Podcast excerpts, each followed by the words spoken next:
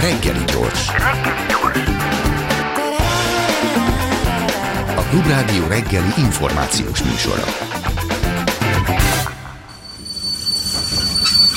Reggeli személy.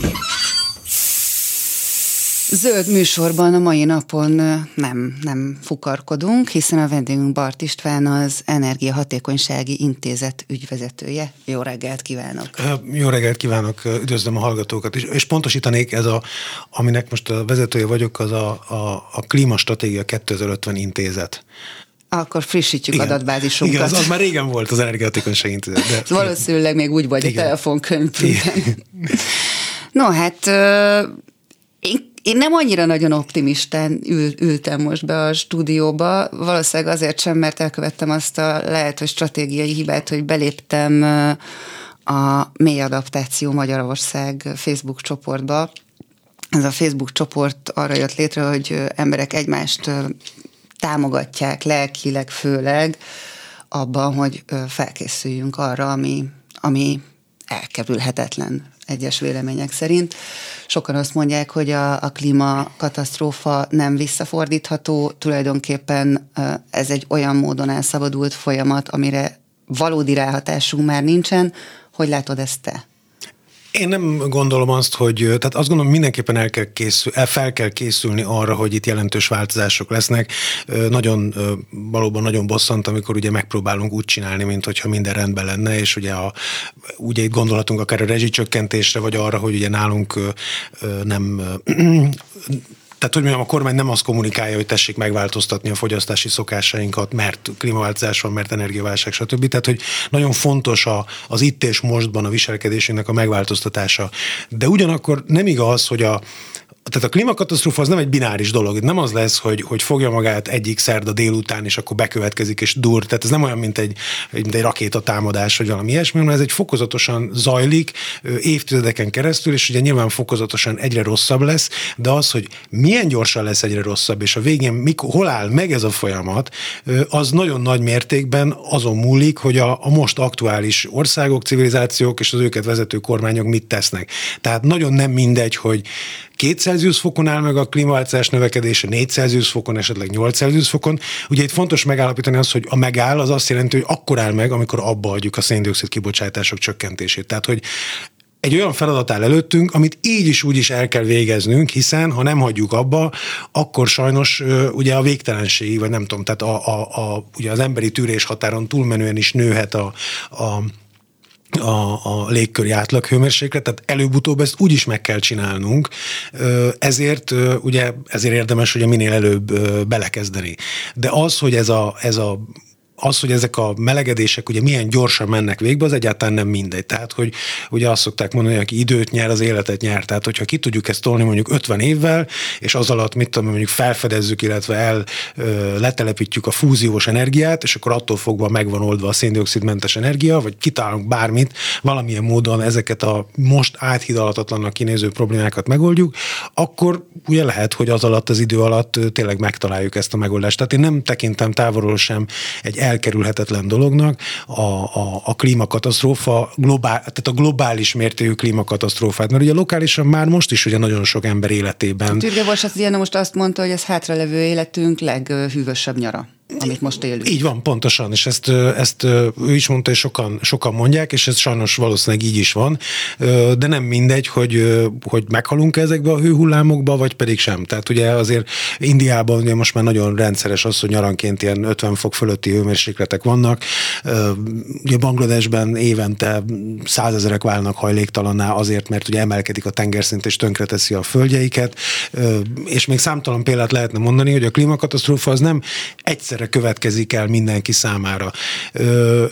És ugye akkor még nem beszéltünk az indirekt hatásokról. Ugye nagyon fontos azt látni, hogy szerintem itt Magyarországon is ugye a, nyilván vannak direkt hatások, mint szárazság vagy hőhullám, amiket érezni fogunk, és amik nagyon problémásak lesznek, és amikkel, amikkel bizonyos dolgokat kezdeni is tudunk, de nagyon fontosak az indirekt hatások. Tehát az, hogy ha a világ egy pontján kialakul egy gazdasági válság, például a klímaváltozás miatt, uh-huh. vagy esetleg kialakul egy polgárháború, ugye tegyük fel, ott van Szíria, a szíriai polgárháború esete, akkor az egy ilyen dominóként ugye el tud jutni akár hozzánk is. Tehát ugye Szíriáról azt gondoltuk, hogy az igazán nem a mi dolgunk, mert az egy másik kontinensen van, és erre kiderült ugye 15-ben, hogy, hogy nagyon is összefügg a mi életünkkel. És ugye ott is nagyon jól látszott, hogy először volt egy, egy, egy öt évig tartó szárazság, amiből ugye, a, aminek az lett a vége, hogy a a parasztoknak el kellett költözni a földjeikről, beköltöztek a városból, ott lett egy ilyen nagy elégedetlenség góc, amiből aztán lett a polgárháború, amiből lettek a menekültek, és amiből lett az, hogy ugye itt egész Európában meglehetősen átrendeződött a politikai gondolkodásmód, és most ne értékeljük ezt, csak az, hogy ez mutatja azt, hogy milyen, hogy milyen óriási közvetett változások mehetnek végbe. És mindeközben a, a menekült ellenes politika, az tulajdonképpen, vagy amennyire én látom, egy struc politika, mert azzal szembe kell néznünk, hogy az egyre szűkülő erőforrások, egyre szűkülő egyáltalán olyan régiók, ahol, ahol meg lehet termelni a, az élelmiszert, amit egyébként aztán megeszünk, hát hogy ezek egyre csökkennek, és azok a, a népek, népcsoportok, akár nemzetek saját magukon belül, akik alól elfogynak ezek az erőforrások, hát egy ponton egymás elől próbálják megszerezni azokat, aminek logikus következményének tűnik, hogy egy, egymás után fognak összeomlani a társadalmaink. Hát így, tehát hogy ez nyilván a, a menekült kérdés egy rendszer szintű folyamánya a klímaváltozásnak, és nyilván nagyon kényelmes azt mondani, hogy ezek az emberek valami másokból menekülnek azért, mert, mert ilyenek, vagy olyanok, vagy amolyanok, de ennek valójában nincs így értelme, hanem sokkal fontosabb az, hogy ezzel szembe kell nézni, hogy ez egy olyan dolog, ami velünk lesz. És és foglalkozni kell vele. Nyilván kézenfekvő a annak a kérdésnek a felvetése, hogy ugye miközben más országokban meg kevés az ember, akkor ez úgy adja magát ez a megoldás, hogy ez nem feltétlenül egy, egy, egy csak nettó, nettó módon hátrányos folyamat, de, de igen, tehát hogy ez sajnos, és ez egy nagyon nagy probléma most a nemzetközi jogban, hogy a, a nemzetközi jog ugye abból indul ki, hogy azért menekülsz, mert háború van. Ugye az nem igazán része a nemzetközi jogrendszernek, hogy azért menekülsz, mert nem lehet. Klímamenekültekről még nem beszélünk hivatalosan legalábbis, tehát uh, nyilvánvalóan a tudósok beszélnek erről, de nincsen mondjuk erre egy nemzetközi Nincs. jog, jogi szabályozás, hogy az, akinek az eredeti élet terében megszűnt a normális élet minden körülménye, azt tekinthető menekültnek, hiszen az életéért menekül, mert nincs mit ennie, Pontosan. mert elviselhetetlen hőmérsékleteket kell kibírnia, noha ugye már eleve edzett, de hát az embernek van egy tűrés határa. Persze. És hát ez ráadásul kivetülhet a, az állatfajokra is, mert most, a mostani hőhullámok is egy csomó fajnak túl mennek az a tűrés küszöbén. Így van, igen, igen. Tehát, hogy ez mindenképpen a, a menekülteknél ez egy méltányolható helyzet, legalább annyira méltányolható, mint amikor lőnek, és ugye vannak is erre példák, egyes csendes óceáni sziget lakók már ugye lényegileg megvették maguknak a helyet Ausztráliában, hogy tudják, hogy most szépen lassan, mint tíz év alatt ki fognak költözni, és ott hagyják a szigetüket, mert, mert ugye, hogyha nem is a tenger fogja elönteni, de a tengervíz annyira beszivárog az édesvíz tartalékokba, hogy gyakorlatilag élhetetlené válik a, a, a, a szigetük. És igen, ez természetesen az állatokat is hasonló módon megterheli. Tehát, hogy ezek a folyamatok mind előttünk vannak, és nagyon jól látszanak, hogy ezek történnek. És messze nem csak a harmadik világot érintik, tehát nem, Észak-Amerikában is várhatóak, több államra előre már látjuk, hogy hol várhatóak sokkal több cunami, sokkal több igen. hurikán, tehát ezeket már most Persze, hát ezeket tudjuk, igen, ezek kiszámíthatóak, és ugye Magyarország, ugye nem kell messzire menni, tehát a Kárpát-medencében is ugye a homokhátság elsivatagosodása az egy, az, egy, az egy nagyon súlyos folyamat, ami folyamatosan zajlik. Azt lehet tudni, a, a, hogy a, ugye a Kárpátoknak a, a, a fenyves régiói azok nagyon szenvednek tehát van már egy sáv a, a, a Tátrában is, ahol gyakorlatilag nem ö, lényegileg halára vannak ítélve a fenyőfák, alapvetően azért, mert ugye olyan kártevők jelennek meg, amikre ők nincsenek felkészülve. Ö, de nagyon sok ilyen példát mondhatnánk. Ott van a, a Balaton, ugye nagyon sekély víz, ö, borzasztó érzékeny arra, hogy, hogy mekkora a párolgás. Ö, ezt ugye egy ideig, óráig lehet pótolni azzal, hogy a Duna vizéből, Duna vizéből visszapótoljuk, és ezzel, ezzel lehet játszani, de, de ennek is megvannak a korlátai. Jellemzően hiszen... nem nádasírtással lehet ezt elérni. Hát a nádasírtás az a, az a tisztítással függ össze inkább. A, a, a párolgás az, az sajnos egy, egy fizikai dolog, megy fel a hőmérséklet, nő a párolgás, több víz kell bele, hogy, hogy, hogy még maradjon benne. Azt a vizet viszont ugye hozni kell valahonnan. És a mostani rendszereink azok, azok ugye valamilyen tűrés határig ezt tudják kezelni, de aztán meg már nem fogják. Tehát, hogy egyre több és több ilyen drámával kell szembesülnünk természetesen, és minél inkább próbáljuk azt elhitetni magunkkal, hogy á, egyébként minden rendben, annál jobban megnehezítjük a, a, a saját dolgunkat. Tehát visszatérve a mély adaptációra, szerintem abszolút van helye annak, hogy elfogadjuk azt, hogy ez egy másik világ, de azt gondolom, hogy ez nem egy ez nem egy bináris folyamat, és igenis nagyon sokat számít az, hogy, hogy, hogy mi mit teszünk, az emberiség mit tesz a következő húsz évben. Már csak azért is, mert az IPCC, a kormányközi éghajlatváltozási testület legutóbbi jelentése Ugyan még nem fogalmazott ennyire szigorúan, de a kutatók most arra figyelmeztetnek, hogy a klímacél betartásához három éven belül kell olyan drasztikus lépéseket megtennünk, amiket talán most még el se tudunk képzelni, vagy legalábbis nem fogtuk föl, hogy ezek mit jelentenek. Úgyhogy egy picit menjünk ebbe bele, hogy Hát ez a másfél, a másfél Celsius fokos, tehát a, a, a Párizsi Egyezmény 2015-ben Igen. azt a vállalást fogalmazta meg, hogy a, a világ államai azok kötelezik magukat, hogy két Celsius foknál nem enged engedik magasabbra nőni a, a globális átlaghőmérséklet növekedést, és törekszenek a másfél Celsius fokos globális átlaghőmérséklet növekedés maximalizálására. Tehát tulajdonképpen két cél van, ez a másfél, ez egy kicsit ambiciózusabb, ezt azért írták bele annak idején, mert ugye az ENSZ egy egyhangúsággal működő szervezet, és a csendes óceáni szigetországok ugye közölték, hogy de azért azt tudjuk ugye, hogy a másfél Celsius az azt jelenti, hogy az ő országaik azok víz alatt lesznek, és hogy ők ezt nem fogadhatják el. Vagy hát víz alatt sokszor élhetetlenné válnak valamilyen módon, és ezért ez belekerült, a, a nagyobb államok ezt a két Celsius fokot akarták inkább. Ugye ezek is, tehát a két Celsius fok is egy nagyon jelentős átalakulást jelent, ugye a, a, az időjárási mintázatokban, a, a, a, a tengerszintemelkedésben, a hőhullámokban, sok mindenben, de úgy az volt a számítás, hogy még a két Celsius fokot azt úgy nagyjából tudja kezelni a, a, a világ. Hát most ugye ez a másfél Celsius fok az, az ami a, a, ez az ambiciózusabb cél, ami úgy egy kicsit úgy elúszni uh, látszik. Ülge Bors az ilyen olyat is mondott, azt hiszem ő mondta, hogy az idején nyarunk átlag, napi átlag hőmérséklete már most két fokkal több, mint az eddigi évek átlag hőmérséklete. Igen, igen. Hát ez, ez eléggé úgy hangzik, hogy elkéstünk.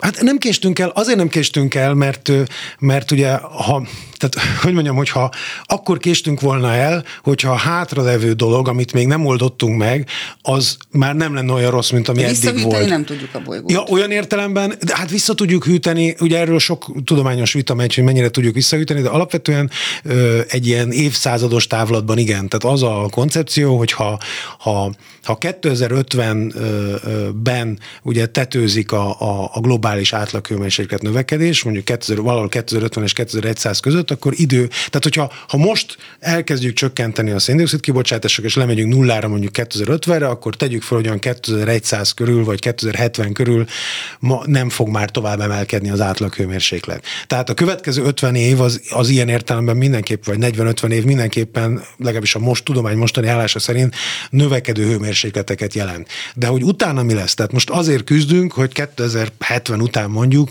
már ne legyen még sokkal rosszabb, mint ami azt megelőző 50 évben volt. Ehhez képest klíma célok ide, egyezmények oda, de mégis azt látjuk, hogy évről évre nem hogy csökkenne, de még mindig csak nő, meg nő a szénmonoxid kibocsátás. Széndiokszid. Széndiokszid Szén, kibocsátás. Hát igen, sajnos ez, mert ugye nagyon nehéz a, a, a, az embereket ugye ezekre a hosszú távú, hosszú távú megfontolásokra rávezetni. Tehát értelemszerűen, hogy az az ember, akinek az a problémája, hogy a, a hónap végére hogy jön ki anyagilag, az nem igazán tud azzal foglalkozni, hogy, hogy most akkor nem tudom, mi lesz 70 év múlva. Tehát, hogy tud a elméletileg... A probléma vajon az egyén jelentít, vagy a nagy kibocsájtók és a politikai döntéshozók? Én a politikai döntéshozókat tekinteném egyértelműen itt a, itt a szereplők, a főszereplőknek, akik ugye csatornázzák a nagy közönségnek a, a szempontjait, és sajnos mindannyian, aki nem tudom, próbált már leszokni a dohányzásról, hogy fogyókurázni, az tudja, hogy nagyon nehéz rövid távú nehézségeket bevállalni hosszú távú előnyök érdekében. Tehát ebben nem vagyunk jók mi emberek, és most tulajdonképpen ezt kéne globálisan, globálisan megtenni és nagyon nehéz, mert, mert ugye a, a, a nagy társadalmi egyenlőtlenségek, amik egyre nőnek, ugye egyáltalán nem könnyítik ezt meg, hiszen nagyon sok, egyre több olyan ember van, aki, aki tényleg nem engedheti meg magának, hogy most akkor egy kicsit többet fizessen az áramért vagy a gázért, ami ugye például egy, az egyik ilyen helyes irány, hogy ezeknek az energiahordozóknak az árát meg kell növelni, hogy az emberek jobban takarékoskodjanak vele. De egyébként máshogy is lehetne ezt szabályozni, például azt mondani, hogy nem fürödhetsz el egy tusolással egy egész Niagara hanem mondjuk fej, fejadag van vízből. Hát igen, ugye ennek a, a, a víz fejadag menedzselésének a legegyszerűbb módja az az, hogy ha azt mondom, hogy egy bizonyos mennyiség után nagyon drága lesz.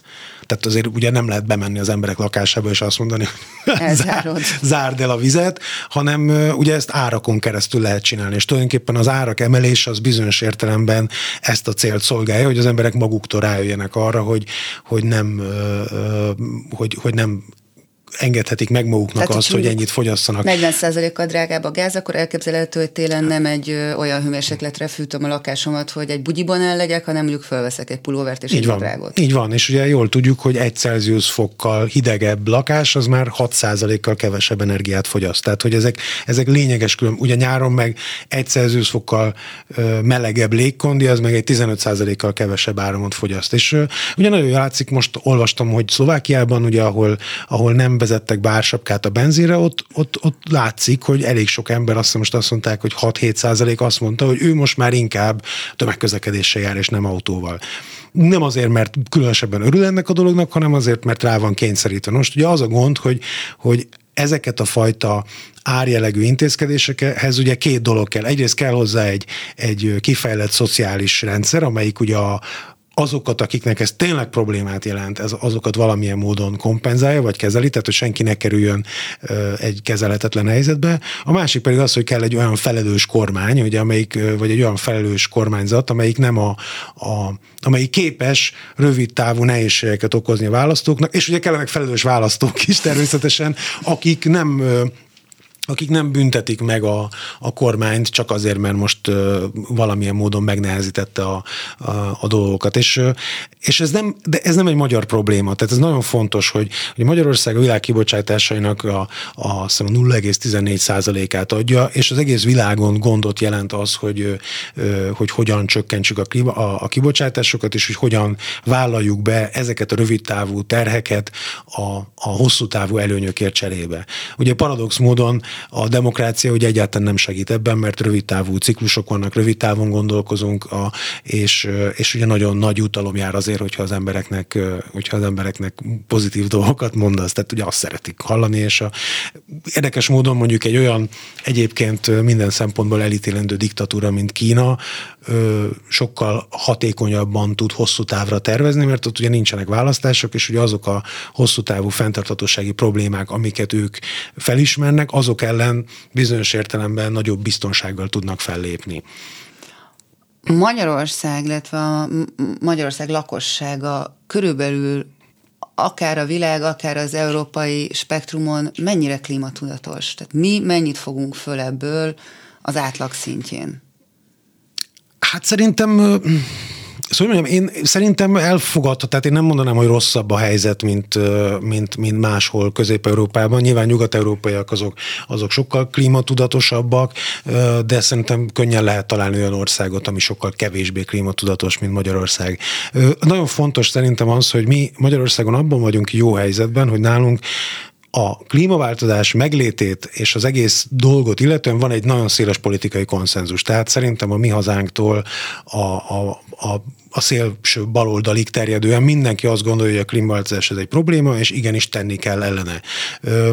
Ez ez egy alap, de ugye tudjuk, hogy sok országban nem így van. Tehát, de képest országban... olcsó gáz? Hát ugye a gyakorlat az, az, az más, tehát nyilván a gyakorlatban nem ö, ö, fordul ez át feltétlenül, és ugye, egy, és ugye ez természetes, hogy, hogy az egy probléma, hogy ugye az aktuális kormánynak más prioritásai vannak, tehát sokkal fontosabb neki például pont ez, hogy, hogy olcsóak maradjanak az energiák, és ugye, hogy olcsó maradjon mindenki számára, tehát a gazdagok számára is, amit ugye ö, nagyon sokszor hangsúlyoznak például a környezetvédők, hogy az oké, okay, hogy a szegényeket támogatjuk, de hogy azt az embert, aki egyébként megengedheti magának, hogy kifizesse a drágább gázt, vagy benzint, vagy áramot, azt ugye költséges, pazarló, és egyáltalán nem, és környezet pusztító dolog is ugye ártámogatásban részesíteni.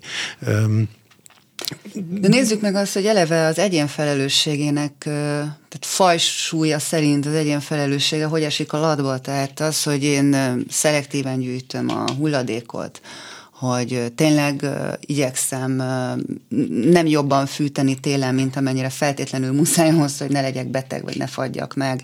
Télen meg nem használok légkondit, hanem, hanem mondjuk éjszaka szellőztetek, és hajnalban becsukom az ablakot, esetleg lehúzom a redőnyt is. Tehát, hogy mindent megteszek, ami az egyén uh-huh. szintjén megtehető. Nem veszek eldobható műanyag palackokat. Ez mennyit nyom alatban, vagy mennyire igazából egy ilyen a pszichés jóllétünknek, vagy mentális jóllétünknek egy segédeszköze, miközben a valódi megoldás az lenne, hogyha a politikusainkat kőkeményen szorítanánk rá, hogy ha mi lenne, hogy az unokáink is még itt élhetnének. Hát én azt gondolom, hogy azért fontosak az egyéni cselek, tehát hogy az egyéni cselekvésről nagyon sokat beszélünk a klímában, és szerintem egyetértek uh-huh. abban talán, hogy a, a, vagy hát azt tudom mondani, hogy talán egy kicsit túl sokat, mert ugye nagyon gyakran na, úgy szólnak ezek a beszélgetések, hogy elkezdjük, hogy klímaváltozás van, és rögtön ráfordulunk arra, hogy na de én mit tehetek, és akkor ugye elhangzik az, hogy gyűjtsél szelektíven, vagy nem tudom, vagy vegyél napelemet, és, és akkor abból ugye rendszer nagyon sokan arra jutnak, hogy hát olyan sokat nem, hiszen a, a fogyasztási modellem az ugye nagyon erősen meghatározott, ugye annak alapján, hogy miből csinálják az áramot, amit veszek, milyen közlekedési opcióim vannak, hogy van ki megcsinálva a lakásomnak az energetikai rendszer. Tehát rövid távon viszonylag kicsit tudom, viszonylag keveset tudok mozdítani én a, a, az, az úgynevezett karbon lábnyomomon. Tehát mondjuk azt tudom csinálni, hogy nem szállok repülőre, az mondjuk egy olyan dolog, amivel ezt tudom, fejle, tudom az, ezen mondjuk tudok segíteni. De aki ugye eleve nem repül, annak ez, ez, a, ez a lehetőség sem adott. Um, tehát az egyéni felelősségvállalás szerintem egy kicsit túl van hangsúlyozva ezen a területen, mert ez egy közösségi probléma, ezt közösen kell megoldanunk, közösen kell megoldanunk azt, hogy legyen ö, ö, környezetbarát energiafogyasztásunk, ö, vagy energiatermelésünk, ö, egy működőképes ö, és zöld közlekedési rendszerünk, és erre van is egy közösségünk, ezt úgy hívják, hogy az állam, ö, amelyik ezeket a funkciókat ö, el tudja látni. De csak akkor tudja ellátni, hogyha mi erre adunk neki megbízást. Ö, és ilyen értelemben értelemben az egyén felelőssége szerintem egyrészt abban rejlik, hogy ő az ő politikai választásaiban, egy demokratikus kontextusban ez ugye nagyon fontos, az ő politikai választásaiban ezt mennyire juttatja érvényre. Tehát, hogy tényleg az van, hogy ha neki fontos az, hogy, hogy egy élhető jövőben éljünk, akkor, akkor ugye ezt nyilván, ki tudja fejezni, ezt ki tudja fejezni a szavazataiban, és most nem, és fontos itt megjegyezni, hogy most nem konkrétan valamelyik zöld párt, nem azt mondom, hogy zöldekre kell szavazni, ugye Nyugat-Európában már nagyon jellemző az, hogy, és egyébként Magyarországon is, hogy olyan pártok, akik egyébként nem zöldek, de nagyon fontosnak Pont tartják a zöld ügyeket. Nem, tehát, hogy nem zárja ki semmi, hogy nem. a zöld pártnál mondjuk a tehát tudom, szociáldemokrata, vagy konzervatív párt, vagy akármelyik jobb programja álljon elő. Így tehát, van. Hogy Igen, tehát hogy, hogy itt van egy verseny a választókért, a környezettudatos választókért is, és ugye minél több ilyen környezettudatos választó van, annál több környezettudatos jogszabály fog születni a választások után. Ez nagyon jól látszik Nyugat-Európában, hogy 2019-ben a, az EP választásokon nagyon előre töltek a zöldek. Ugye most látjuk, hogy Németországban a ugye kisebbi koalíciós partner a zöld párt, Franciaországban is a, az önkormányzati választás akkor nagyon erősek voltak. És ez mind-mind oda vezet, hogy ma Nyugat-Európában, és emiatt ugye az egész Európai Unióban egy nagyon erős mandátum arra, hogy környezetvédelmi intézkedéseket hozzunk. Tehát, hogy szerintem a az egyén felelőssége az, és ugye itt egyébként nagyon fontos az, hogy mindezzel együtt amit én csinálok az életemben, ugye azzal ö, mintát adok a többi embernek. Tehát, hogy az nagyon fontos ilyen, ilyen szempontból az egyén felelőssége, hogy ugye nem egy vákumban élünk, a, a, a gyerekeink, meg a, a, a kortársaink ugye tanulnak abból, hogy látják, hogy mit csinálunk. Tehát, hogyha én ö, például nem veszek föl az irodában ö, egy öltönyt, hanem rövidnadrágba jövök be nyáron, és nem tekerem le teljesen tökig a légkondit, hanem mondjuk 25 fokra állítom, akkor lehet, hogy másik ember is úgy fog gondolni, hogy jé, hát ez tök jó, tulajdonképpen nem kell kell ezt a, a klímaváltozás előtti dresszkódot föntartani. De ez csak egy példa, vagy ugyanígy egy nagyon jellemző példa, azt hogy egy köztudott dolog, hogy ha egy utcában egy házra felraknak egy napelemet, akkor valószínűleg egy-másfél éven belül lesz egy következő napelem ugyanabban az utcában, mert az emberek egymástól tanulnak. És ezért én azt gondolom, hogy, hogy mindenképpen fontos az, hogy, hogy hogy mutassunk példát, tehát hogyha ez fontos, hogy az egyéni cselekvésben mutassunk példát, de, de ezt látni kell, hogy ez, egy, hogy ez nem egy közvetlenül működő folyamat. Tehát nem úgy fogjuk megmenteni a világot, hogy na majd akkor mi példát mutatunk, hanem ez úgy működik, hogy mi példát mutatunk, ezt követik mások is, utána ez lefordul egy, egy, egy, egy választói igénybe, amiből lesz aztán egy ö, kormányzati cselekvés. Milyen szempontból mégiscsak egy picit van, van egy ilyen autoriter hajlam bennem, hogy azért ez a fajta szemléletformálás, ez egyrészt a közoktatás dolga lenne, másrészt a, a társadalmi, táj, társadalom tájékoztatása, ami, ami azért alapvetően egy kormányzati döntés, hogy, hogy mondjuk a köztévét arra használom, hogy, hogy a lehető legalaposabban és a lehető legszélesebb körülön tájékoztassam az embereket arról, hogy, mik ezek a fogalmak, amikkel itt dolgozunk ebben a témában, és hogy, és hogy például az ilyen normaváltások, mint hogy a túrót járunk be öltönyben, nyakkendőben, 40 fokban az irodába, mert akkor az azt jelenti, hogy tényleg 21 fokra kell lehűteni az irodát, ami tarthatatlan, hiszen az előbb említetted, hogy, hogy egy-egy fok a légkondin az mennyit számít Igen. kibocsátásilag. Hát természetes, tehát hogy, hogy, hogy nyilván a, a, a kormány sokkal nagyobb fókuszba helyezhetné Nem a ezt a dolgot, vagy mindenkori kormány, és, és természetesen az abszolút befolyásolja az embereket, hogy mi az a probléma, amit, amit elé tolunk, hát ezt, ezt, ezt jól tudjuk, hogy, hogy ebben nagyon, igen, tehát hogy ebben abszolút lehetne többet tenni. És közben van egy generációs szakadékunk, vagy én legalábbis nagyon durván látom azt, hogy a, a 2000 után születettek ezekben a kérdésekben borzasztóan tudatosak, sőt a körükben talán a legmagasabb a klímaszorongás jelenléte is. És hogy vajon ez a, ez a nagyon fiatal generáció mit tehet, mit tud tenni, akár olyan szinten, hogy, hogy nyomást gyakoroljon, akár a döntéshozóra, de akár egyébként a saját felmenőire, tehát az idősebb generációra mert azt látjuk, hogy hát nem csak Greta Thunberg, hanem, hanem az egész generációja kétségbe esetten kapálózik, hiszen ők nagyon is felfogják azt, hogy lehet, hogy a szüleik, nagyszüleik már nem, de ők egész biztosan meg fogják élni azt, amikor ez a föld gyakorlatilag többé-kevésbé élhetetlen lesz. Vagy a mostani kereteinkhez képest élhetetlen lesz. Hát szerintem azt, amit, amit eddig is, ugye, amire eddig is már volt Tehát példa, hova hogy... ki a klímasztrájkok a ugye Magyarországon, a jövőért ugye Magyarországon nagyon jól látszott az, hogy ugye 2019 őszén voltak ezek a klímasztrájkok, amikor egy viszonylag nagyobb, ugye akkor, hát hogy mondjam, a, a klímás mozgalom történetében hallatlan méretű tüntetés volt Budapesten, amikor nem tudom, sok ezer egyetemista meg diák elment és tüntetett ez, ezután nem sokkal ugye a, a, a Karácsony Gergely megnyerte a fővárosi választásokat, ahol egy elég markánsan zöld platformot hmm. mutatott be, és Ebből ugye az lett, hogy rákövet, ugye akkor után nem sokkal bejött a Covid, de rákövetkező 2020 februárjában Orbán Viktor az évértékelő beszédében már elmondta, hogy milyen fontos a klímaváltozás, és intézkedéseket is jelentett be. És nem, most nem az a lényeg, hogy ezek jók vagy rosszak ezek az intézkedések, de, de az a lényeg, hogy, hogy olyan értelemben a mai magyar is egy demokratikus rendszer, hogy ha vannak választói igények, akkor azokra van reakció. És, és egyébként mi ugye még azt is megcsinálta Magyarország, hogy 2020 nyarán elfogadtak egy nemzeti klímacél. Tehát ugye mi itt Magyarországon az egyetlen olyan közép-európai ország vagyunk, amelyik egy nemzeti törvénybe kimondta, hogy már pedig mi 2050-re klímasemlegesek leszünk. De vajon hogy? Mármint ha, ha, ha a fogyasztásunkon olyan, olyan szinten se vagyunk hajlandóak csökkenteni, hogy, hogy oké, okay, akkor legyen drágább, hát ha attól az emberek kicsit így jobban meggondolják, hogy mennyit és milyen ütemben fogyasztanak energiahordozókból uh, hogyan válogatnak, uh, mibe fektetnek, tehát mondjuk egy napelembe fektetnek szívesen, amire ugye most még pont van állami támogatás is, egyelőre, ha jól tudom. Igen. Uh, tehát az is, hogy, hogy, hogy mire áldozunk szívesen, azért ezek is nagyon közrejátszanak abban, hogy merre megyünk tovább, és ebben végképp nagyon tud befolyásolni az állam abban, hogy mit támogat. Tehát a gázfogyasztásunkat támogatja, vagy esetleg az átállásunkat a nem foszilis energiahordozókra. Egyetértek, tehát hogy én sem vagyok elégedett a magyar kormány teljesítményével.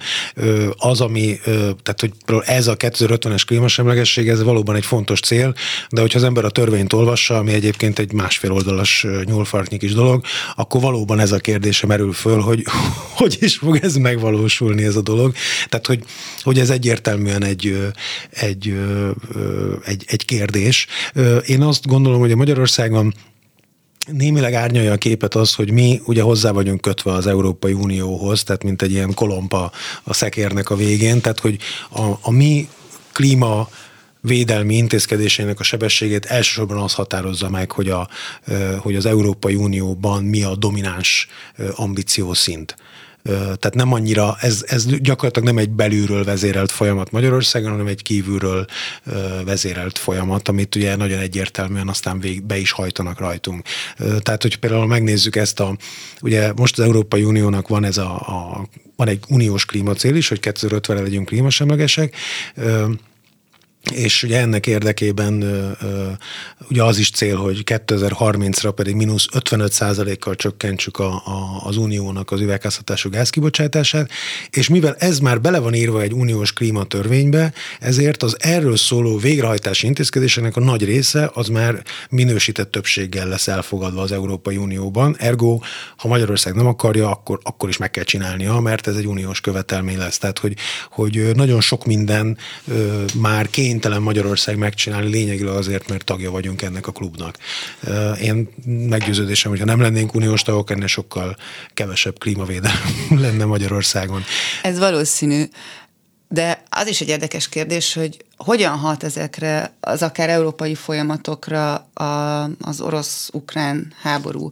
Tehát, hogyha azt látjuk, hogy, hogy a foszilis energiahordozóknak való kitettség, kiszolgáltatottság az, az milyen fo- fokú veszélybe sodorhatja a társadalmainkat, a, a, a, a jólétünk biztonságát, akkor vajon ennek van-e katalizáló szerepe abban, hogy még komolyabban vegyük, hogy hogy srácok, itt ez a kőolaj, földgáz központú gondolkodás, ez, ez, ez nem, hogy az van, hogy egyszer el fognak fogyni ezek a cuccok, hanem az van, hogy, hogy konkrétan a, a létbiztonságunkat is fenyegetheti az, hogyha mondjuk nekünk van valamiből, mondjuk nekünk viszonylag sok vízünk van, és másnak meg nincs, akkor, akkor elég komolyan veszélybe tudunk kerülni, mert hát nyilván akinek nincs, az egy ponton el, megpróbálja elvenni Igen. a másiktól.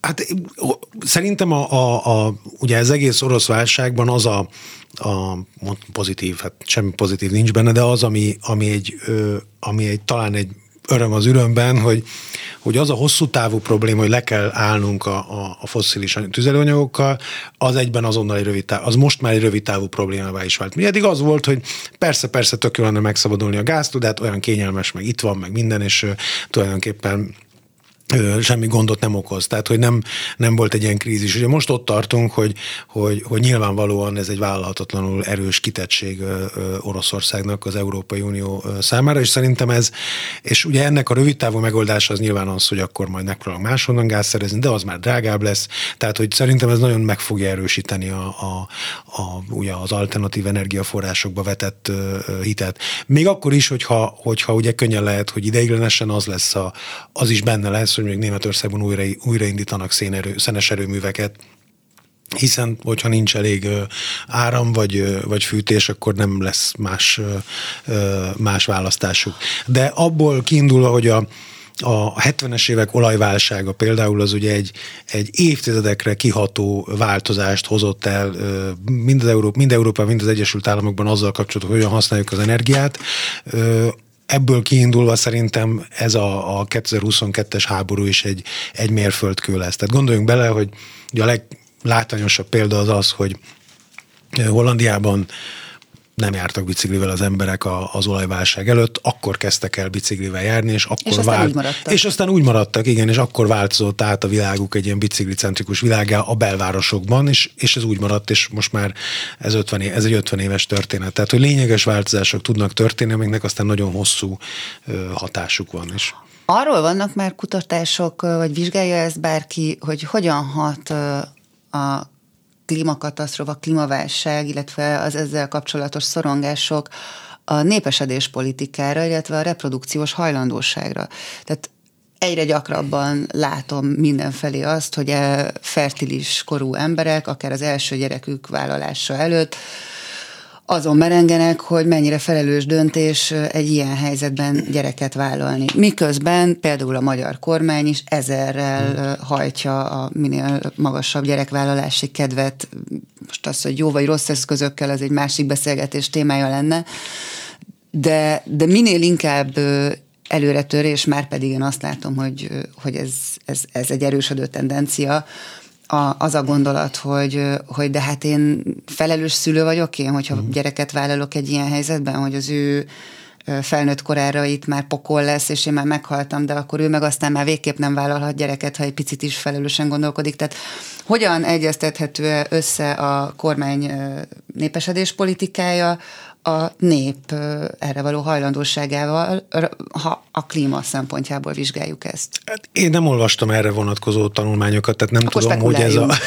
Jó, én, nekem az a spekuláció, ami aztán egyébként nem a szakterületem, hogy, hogy az, amikor, és ez talán inkább a nőkre igaz, hogy az, amikor egy nő azt mondja, hogy ő nem vállal gyereket azért, mert klímaváltozás van, az nagyon gyakran én valahogy ezt úgy olvasom, hogy, hogy könnyebb azt mondani, hogy a klímaváltozás miatt, mint egyszerűen azt mondani, hogy nem, mert ez az én döntésem.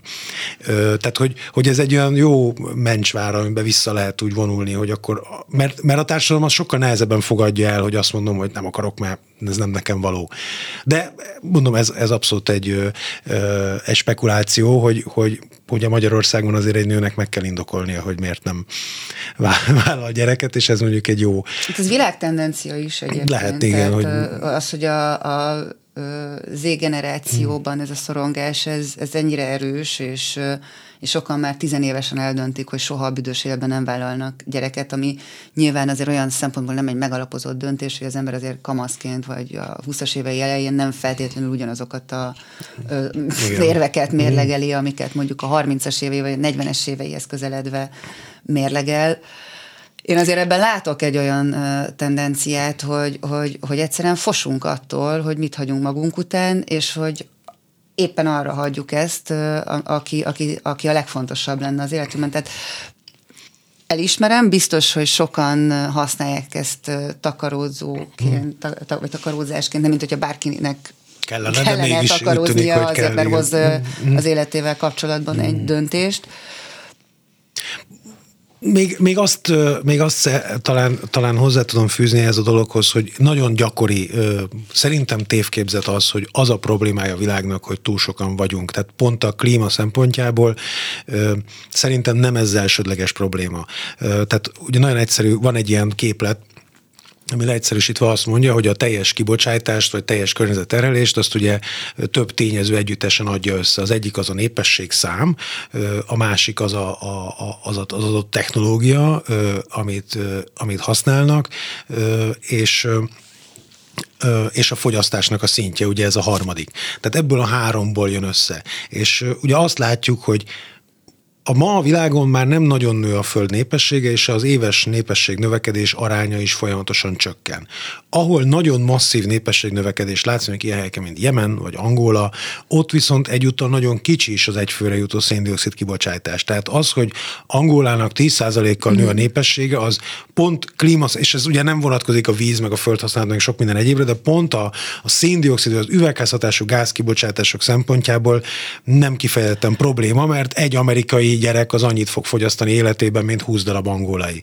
De ez az erőforrások eloszlásán, ha azt nézzük, hogy mennyire igazságosan vagy igazságtalanul oszlanak el az erőforrások a föld lakossága között, akkor pont azt látjuk, hogy ezek az emberek, akik amúgy egyébként baromi alacsony károsanyag kibocsátást csinálnak, az ő lábnyomuk a legkisebb kb.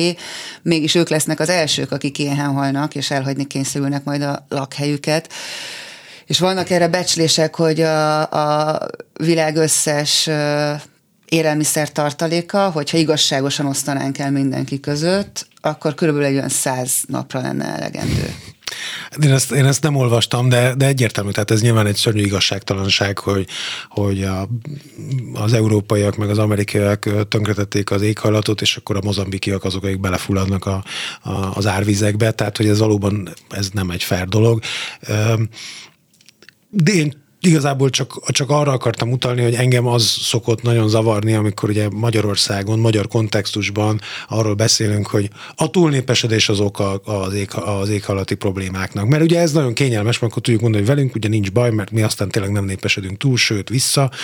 Ö, és, de ugyanígy engem például az is, az is egy kicsit zavarni szokott, amikor arról beszélünk, hogy, hogy Ugye, amikor arról beszélünk, hogy demográfiai tragédia van Magyarországon, amikor, vagy ugye demográfiai, hát válságnak lehet mondani, de mondjuk egy katasztrófának. Tehát az, hogy egy adott országban kevesebb ember van, az egy helyzet, amit meg kell oldani, és nyilván a nyugdíjrendszer, a foglalkoztatás politika, meg az iskola, meg sok, számtalan szempontból ez egy probléma. Ne, Isten más országokból Vagy hozni embereket, embereket, vagy az infrastruktúrát átszani, tehát sok mindent lehet csinálni, de, de én azt gondolom, hogy azt mondani, hogy, hogy, hogy Magyarország jobb hely, hogyha többen laknak benne, mint hogyha kevesebben laknak benne, az nem igaz. Szerinted, hogy ennek szerintem Nem az a nincs... kérdés tehát, hogy hányan laknak itt, hanem az, hogy hányan mennek a sarki boltba is autóval.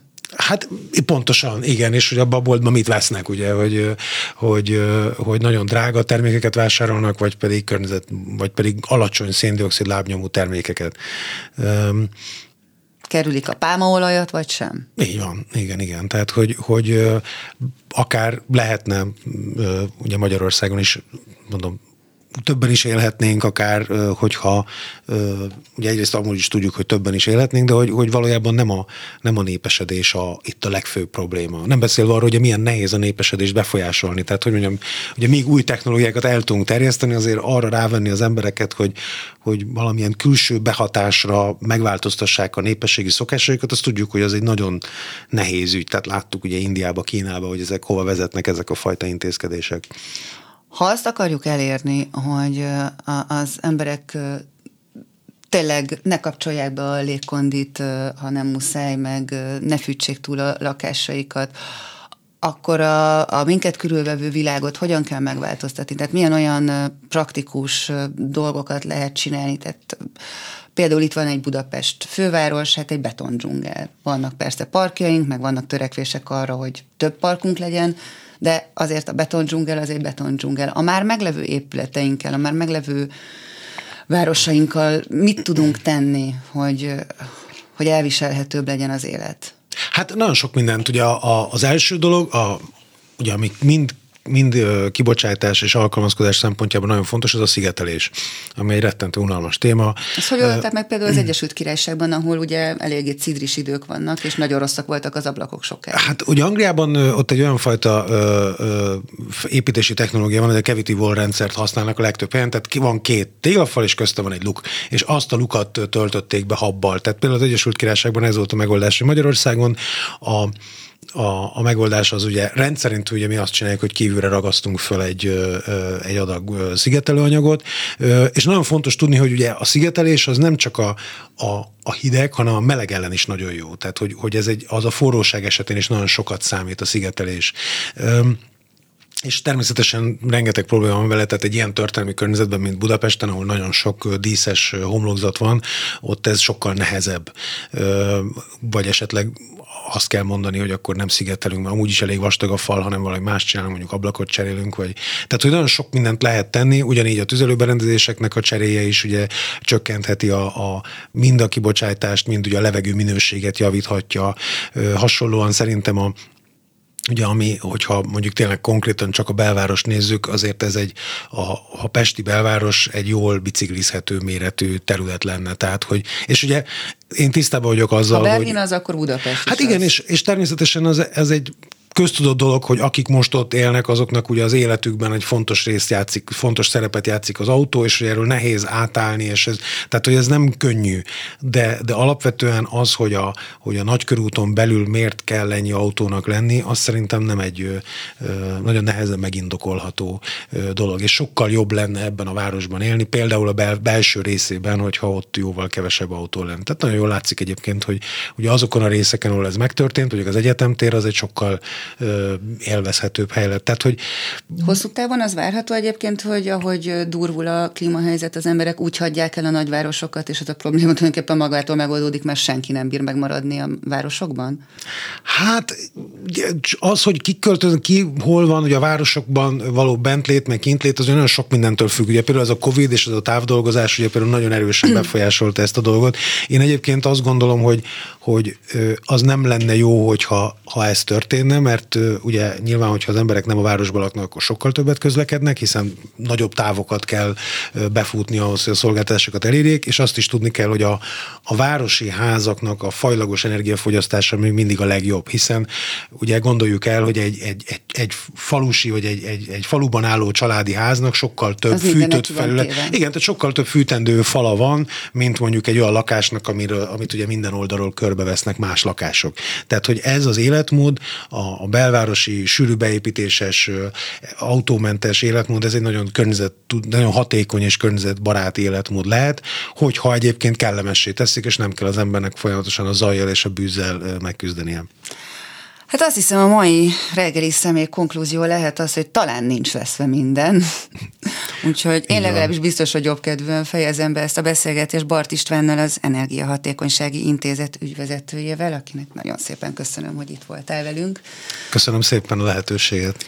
Hallgatóinknak pedig nagyon köszönjük az eddigi figyelmüket.